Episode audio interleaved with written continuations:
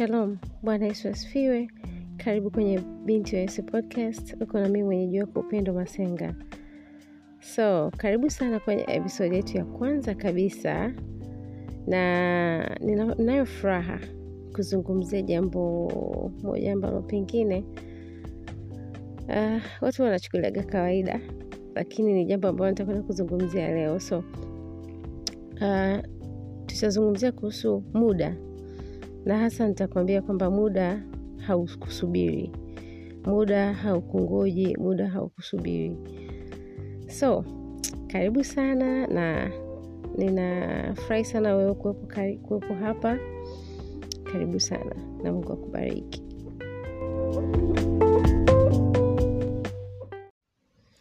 So kama nilivyosema hapo awali, wakati najaribu kutambulisha episodi yetu itahusiana na nini, tutazungumzia kuhusu muda au kusubiri. Nikijaribu kukumbuka, zimepita kama wiki tatu au nne, nafikiri mwezi sasa. Nilikuwa namsikiliza mtumishi mmoja wa Mungu anaitwa Priscilla Shaira kutoka kule Marekani. Wakati anahubiri, akawa ana anaeleza kwamba kuna mtu ana miaka ishirini lakini kulingana na kalenda ya Mungu ndani ya miaka kumi ijayo hatakuwa hata hai tena, na kuna mtu ana miaka um, hamsini lakini kulingana na kalenda ya Mungu atakuwa hai kwa miaka hamsini mingine. Kwa maana hiyo, yule miaka ishirini atakuwa hai mpaka atakapokuwa na miaka thelathini na yule miaka hamsini atakuwa hai mpaka atakapotimiza miaka mia moja. So akazungumza aka, aka kitu ambacho kimsingi kilinifungua sana macho na akili. Sikuwahi kuifikiria kwa, sikuwahi kuutazama muda au maisha kwa namna, kwa namna hiyo. Alisema hivi, yule wa miaka ishirini ni mkubwa kuliko huyo wa miaka hamsini. Nikasema kivipi sasa? Akasema huyu wa miaka hamsini ni mkubwa kwa sababu huyu wa miaka ishirini ni mkubwa kwa sababu ana muda mfupi zaidi wa kuishi, anao muda mfupi zaidi wa kufanya kile ambacho anatakiwa kukifanya hapa duniani kuliko yule mwenye miaka hamsini. Ana muda zaidi kuliko huyu mwenye miaka ishirini. Nikasema oh, okay, sikuwahi kuitazama kwa namna hiyo. Ilinishangaza sana sana, kwa sababu kwa sababu ya asili za akili zetu, tuseme sijui ubongo wetu, kuna namna ambavyo kwa neema ya Mungu tumekuwa hai mpaka sasa. Akili zetu zina zimefikia hatua ni kama zimeshajiset. Oh, nitafanya hili kesho, nitafanya swala fulani kesho, nitafanya kitu fulani kesho kutwa, nitafanya mwezi ujao, nitafanya miezi mitatu ijayo, nitafanya mwakani, nitafanya miaka mitano ijayo. Sasa nikisema hivi sisemi kwamba ni kitu kibaya kuweka malengo au kujipanga, hapana.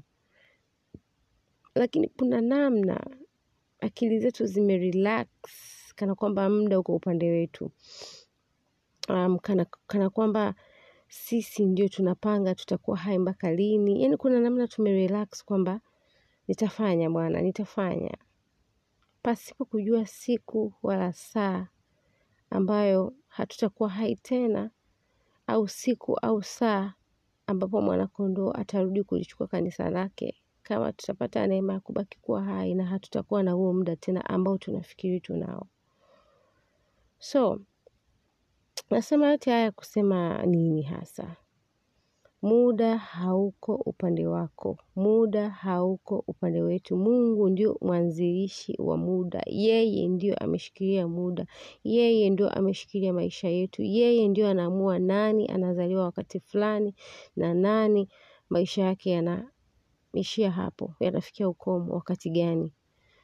Sisi hatuna mamlaka wala hatuna control juu ya muda.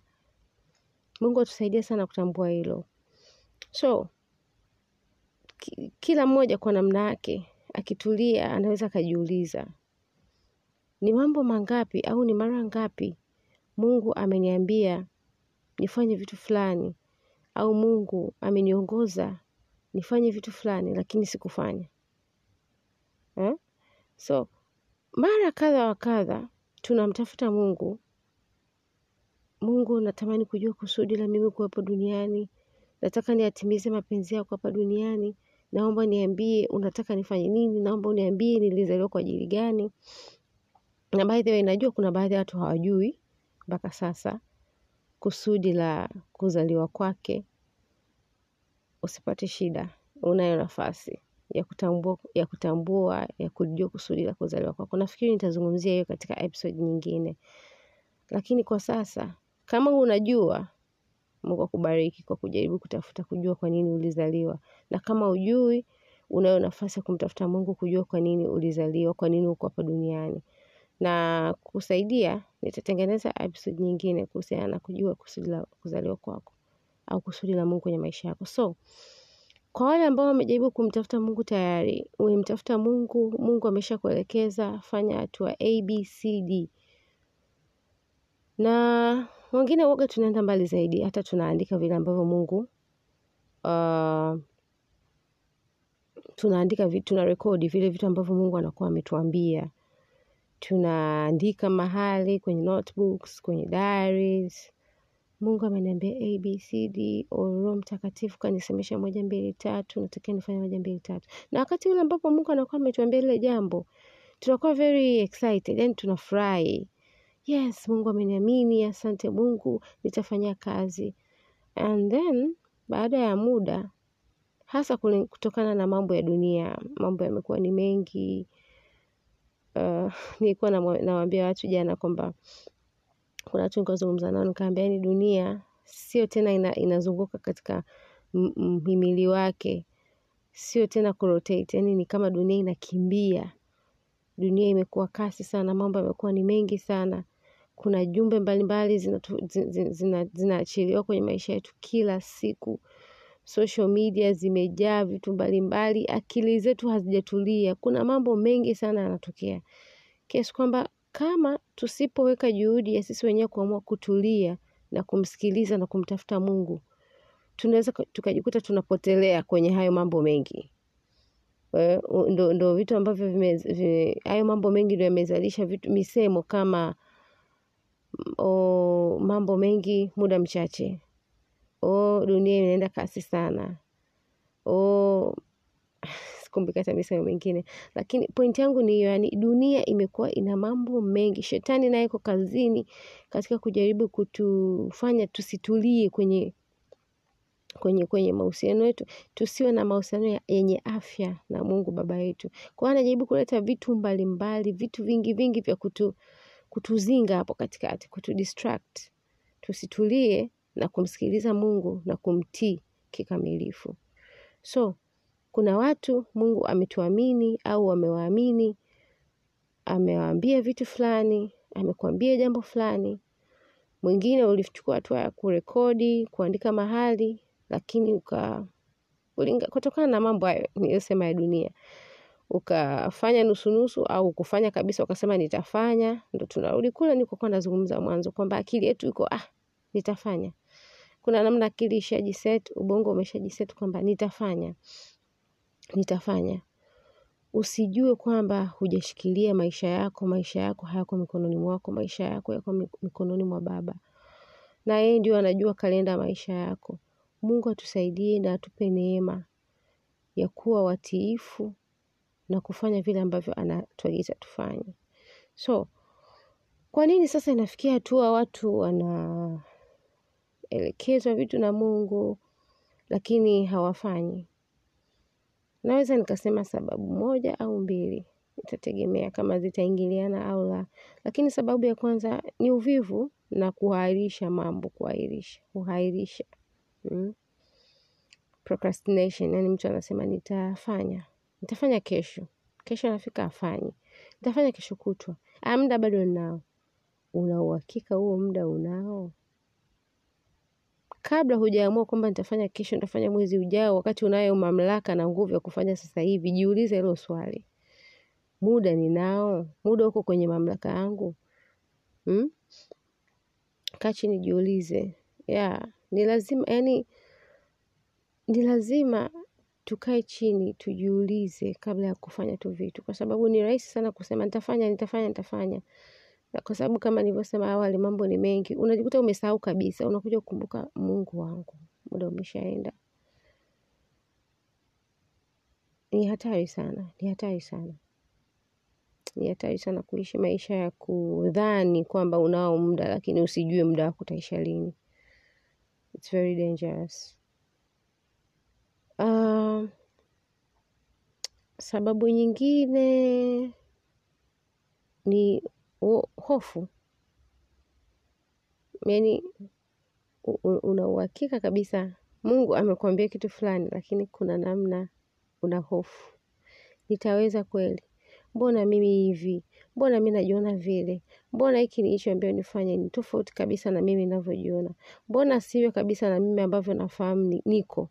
No, Neno la Mungu liko wazi katika Timotheo wa kwanza, nafikiri sura ya kwanza mstari wa saba. Sikumbuki vizuri exactly, lakini ni Timotheo wa kwanza sura ya kwanza, anasema lakini hatukupewa roho ya uoga, bali ya upendo, nguvu na moyo wa kiasi. Hofu sio tabia ya kimungu. Hofu ni tabia ya shetani. Hofu ni tabia ya ibilisi, ni mlango. Ukimfungulia huo mlango, basi na nikwambia, hahitaji mlango mzima au geti. Ah, anahitaji tu ufa kidogo, yaani anahitaji kakriki kidogo tu, ili aweze kuingia yeye pamoja pamoja na ajenda zake. So sikiliza, nikwambie, kuogopa kwako hakutabadilisha mambo. Kuogopa kwako haibadilishi kwamba Mungu ndo alikwambia na uwezi ukajifanya eti hujasikia tena. No, hicho ndo Mungu alichosema na alimaanisha alichosema, na ni wewe amemaanisha kukwambia hicho alichokwambia. Jamini, acha hofu. Neno limeshasema hatujapewa roho ya woga, tumepewa roho ya nguvu. Kumbuka mamlaka ambayo Yesu Kristo amekupa dhidi ya shetani na, na, na, na, na nguvu zake zote za uovu.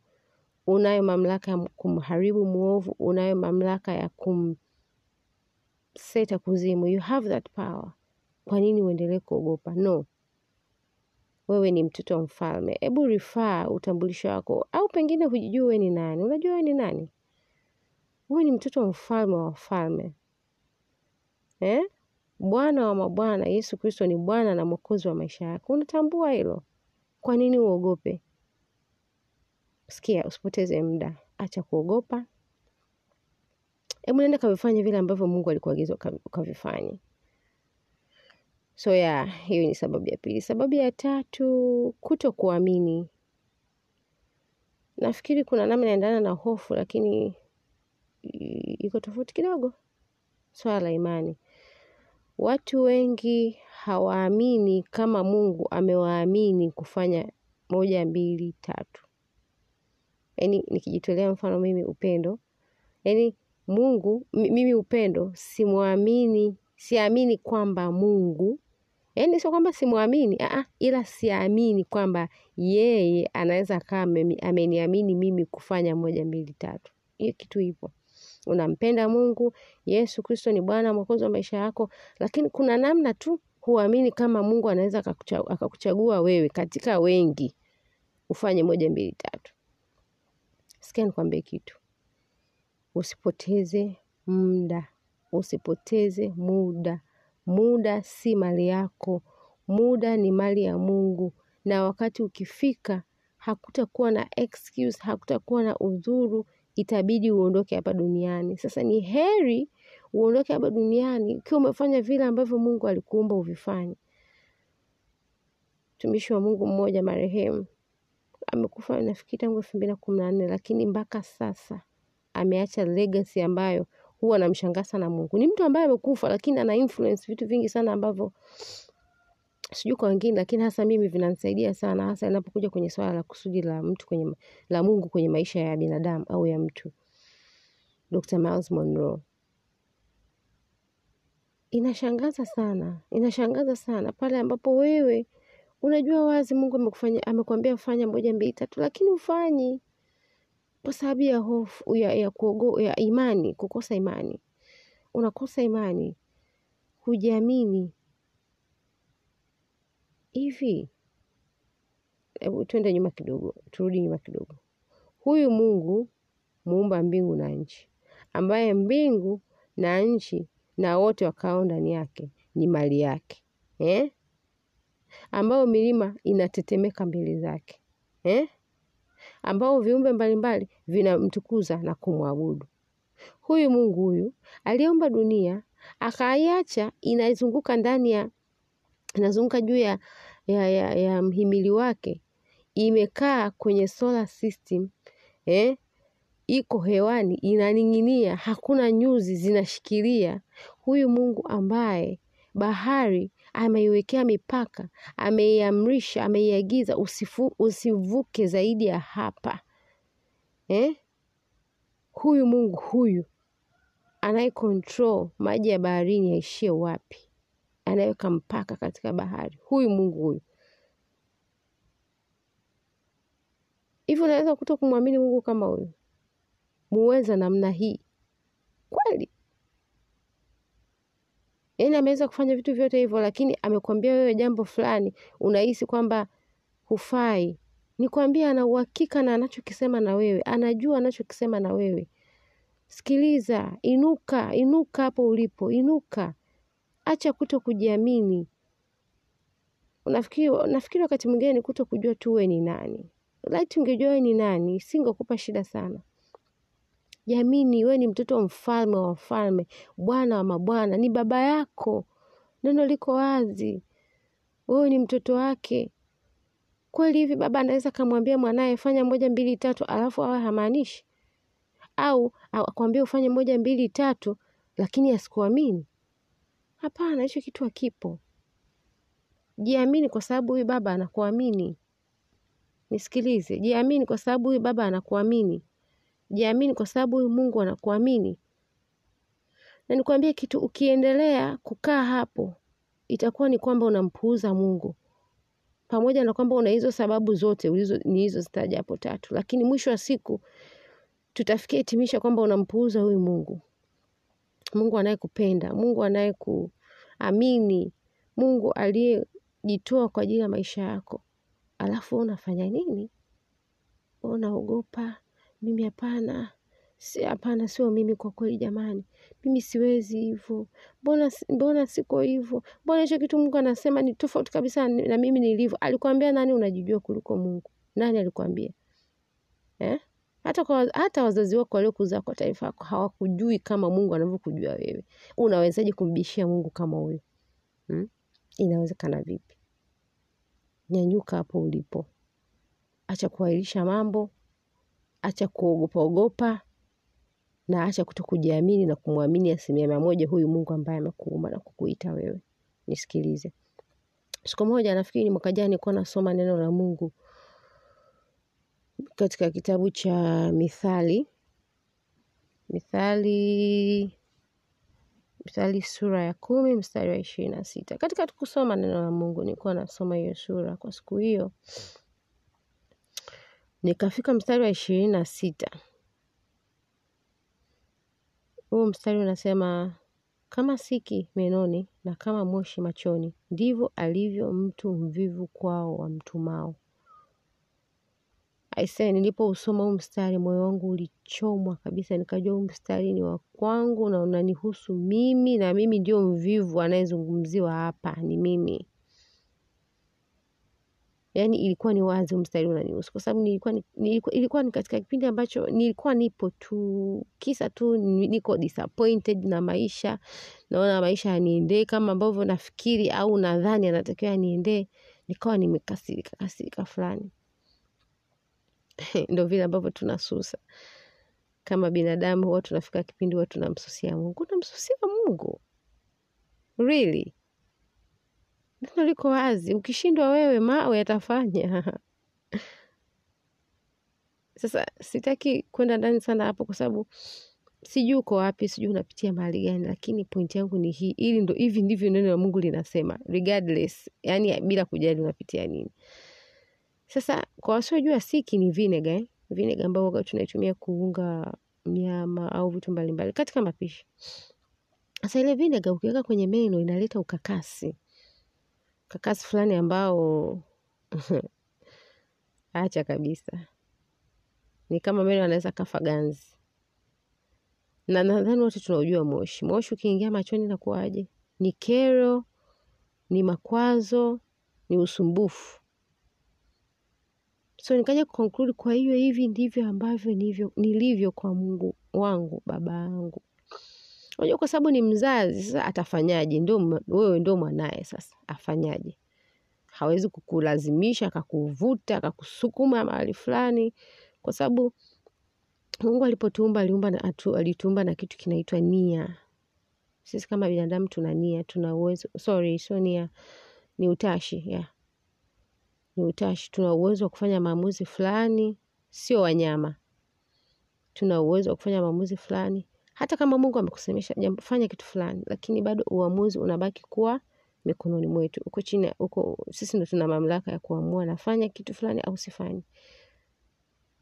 Sawa, so kwa sababu hiyo Mungu hawezi akakusukumia mahali fulani, ila anachoweza kufanya ni kuruhusu mambo fulani yatokee kwenye maisha yako, ili akili yako ichangamke, ili akili yako ikae sawa. Sasa hivi nasema hivi nikiwa nacheka, lakini I'm telling you, yani nakwambia, acha kabisa. Kuna wakati hatusikii, tumeziba masikio, tumejaa mambo yetu wenyewe binafsi, tunahangaika na maisha yetu wenyewe. Mungu tumeweka pembeni. Mungu anasema okay, nimemsemesha, nimemsemesha, nimemsemesha, huyu mtoto wangu asikii. Anaruhusu vitu fulani vinatokea kwenye maisha yako hmm. Ili tu aweze kupata utulivu sasa wa kusemesha kitu. Marehemu Dr. Miles Monroe alikuwa anatoa mfano kwamba wakati mwingine Mungu, anaruhusu ubanwe ukae hapo kwenye kitanda cha hospitali hata mwezi mzima, ili tu apate nafasi ya kuzungumza nawe, kwa sababu siku zote ukiwa mzima wa afya uko bize na mambo yako, unakimbizana na mambo yako, unakimbizana na hii pesa. Anaona hapana, usiwezi kumsemesha, au anaruhusu jambo fulani litokea kwenye maisha yako kiasi kwamba utajikuta unarudi kwa baba, unakimbilia kwa Mungu. Oh, Mungu, yaani shida yake uje ufikie kwenye point ambayo utagundua okay, vitu vyote hivi ni ubatili, ila ninaye baba. Vitu vyote hivi vinabadilika, hali zote zinabadilika, wanadamu wanabadilika, kasoro Mungu. Ukisharudi kwa baba sasa, ukisharudi kwake sasa, anasema ehe, sasa tunaweza kuzungumza, ndo akwambie abcd, ndo nabaki ah, sawa Mungu, nimekusikia na kama alikuwa alikuwa ameshawahi kukwambia kukupa maelekezo fulani, ndo ukumbuke, ah, nilizembea mahali fulani. Sasa tusitaki hayo ndiyo yawe maisha yetu. Hapana, unayo nafasi ya kuamua leo, kuchukua uamuzi wa kama hujui kusudi la Mungu kwenye maisha yako, tafuta kujua kusudi la Mungu kwenye maisha yako ni nini. Itakusaidia sana, itakusaidia sana.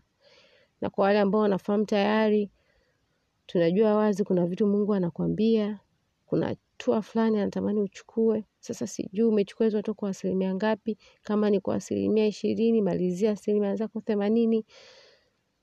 Haiwezekani Mungu akwambie A, alafu usikamilishe, alafu unataka E, akupe. Hakuna. Mungu inabidi akae pembeni kwanza, maliza kwanza alichokwambia, utimize mara kwanza ndio uende hatua ya pili. Mungu ni Mungu wa mipango na michakato, yaani kwake mchakato ni muhimu sana, wala hana haraka. Ila wewe ukijifanya ni mbishi, utabaki hapo hapo. Yaani kama ni, darasa utarudia mpaka somo likae sawa. Sasa usijicheleweshe, kwa sababu kama nilivyosema, maisha yetu hatujashikilia wenyewe, kalenda hatujashikilia wenyewe. Hatujui siku wala saa mwana wa Daudi atakapokuja kulichukua kanisa lake. Je, utakuwa bado umekazana upo kwenye nitafanya kesho, nitafanya kesho. Alafu siku moja tutasimama mbele za kiti cha enzi kutoa hesabu ya maisha yetu. Utasema nini? Utasema nini?